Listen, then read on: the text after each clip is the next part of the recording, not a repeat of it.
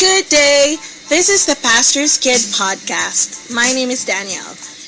Okay, hello, middle level class, and welcome to another lesson in our music culture. Uh, actually, this is uh, lesson three already. So let's start. And we are going to deal, uh, this lesson three, we are going to talk about the Korean instruments, Korean music instruments used in folk music. Okay, so are you ready? Get your notebooks, get your worksheets, make sure they are printed out, and then you can listen to this podcast already. Let's start. Okay, so today we are going to talk about the instruments in tra- uh, or traditional Korean instruments. Okay, so traditional Korean instruments are made up of wide variety from uh, string, percussion, and wind instruments.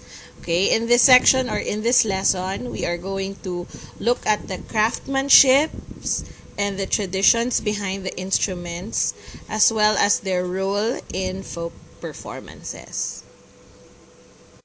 Okay, the first instrument that we are going to talk about is the kumungo.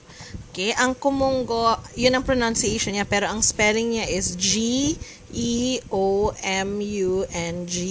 Or in Europe, tawag nila is Jeomungo. Pero in Korean, they call it kumungo. Okay, so the kumungo is one of the eldest and most prolific instruments in Korean folk music. So isa to sa mga pinaka-old. Alam ko last week pina uh, nakarinig na kayo nito at nakakita na rin kayo kung paano siya tugtugin. So just to let you know, it is a long instrument, almost 5 feet siya in length, and it has a hollow body. It has six silk strings and it is played while seated. So, nakaupo siya pagka siya ay tinutugtog. Yan ang kumongo. The strings are plucked with short bamboo sticks. So, hindi po siya, ah, ang ginagawa sa kanya, pinapluck siya, parang guitar, ganun. Uh, using bamboo sticks. Okay, yan ang kumongo. Next instrument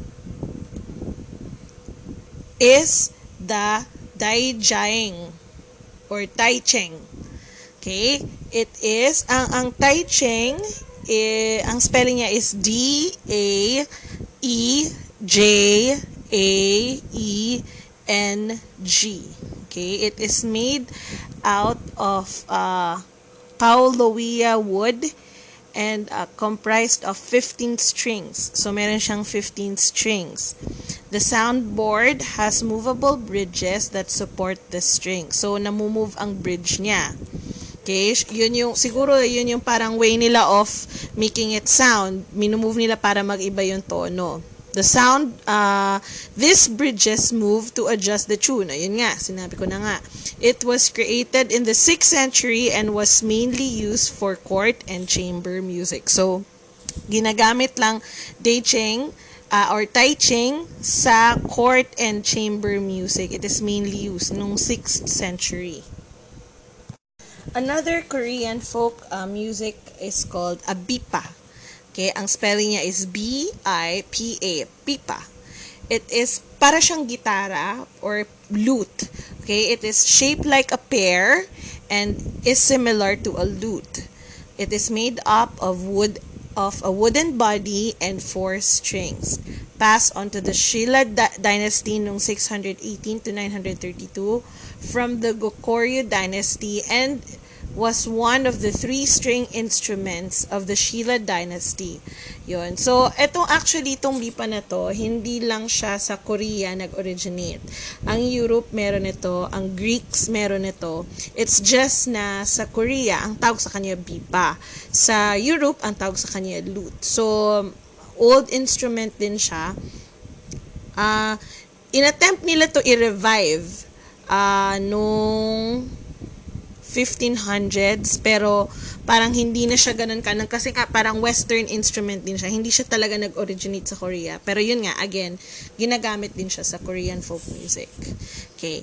And then the next instrument is the haegyum haegyum ang spelling niya is H A E G E U M. Haegyum Okay, so ang Hagyum is brought to Korea from Central Asia. Um, actually, siguro galing siya sa China. It's a vertical fiddle para siyang cello, pero maliit na cello. Vertical fiddle siya, para rin siyang violin, pero imbes na nilalagay siya sa chin, tinatayo siya. Okay, it is a vertical fiddle with two silk strings uh, and played with a bow. It is one of the most widely used instruments in Korean folk music. Ito yung mga parang, parang ganun yung tunog niya. It is most notable from the Joseon dynasty when it is used uh, when its used was recorded in parades and festivals. So, madalas siya tinutugtog sa parades and festivals. So, this is an example of what, how the hagium sounds. Okay? Ganito siya. Ganito ang tunog niya.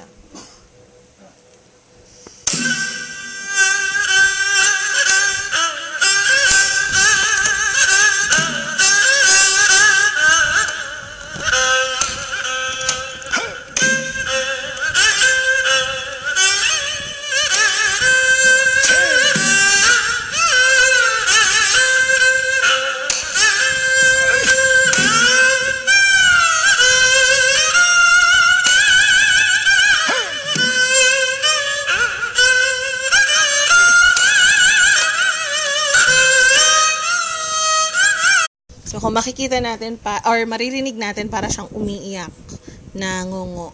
Or para siyang umiiyak na parang naiipit yung nose, parang ganun.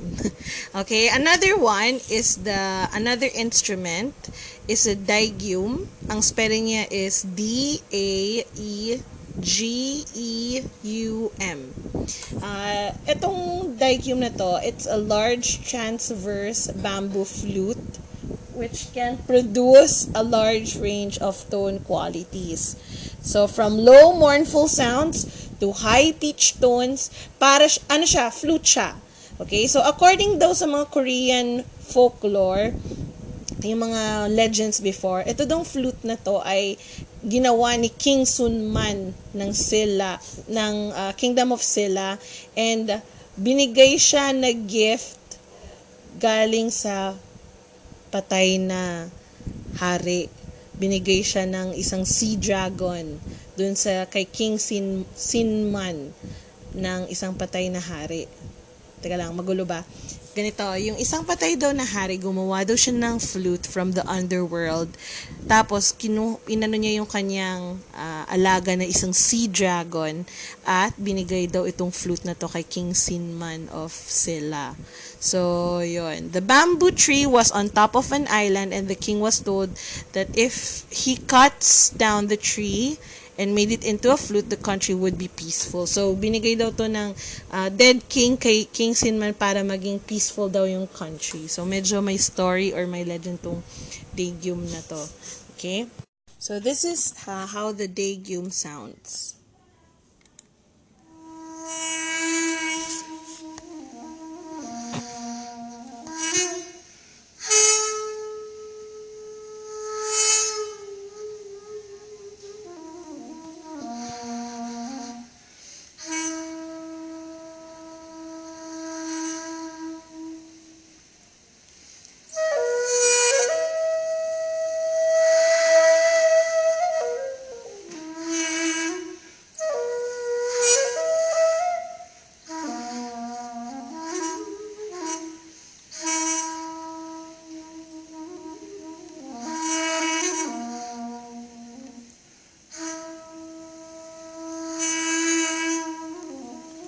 Okay, so that's the uh, sound of a dagyum.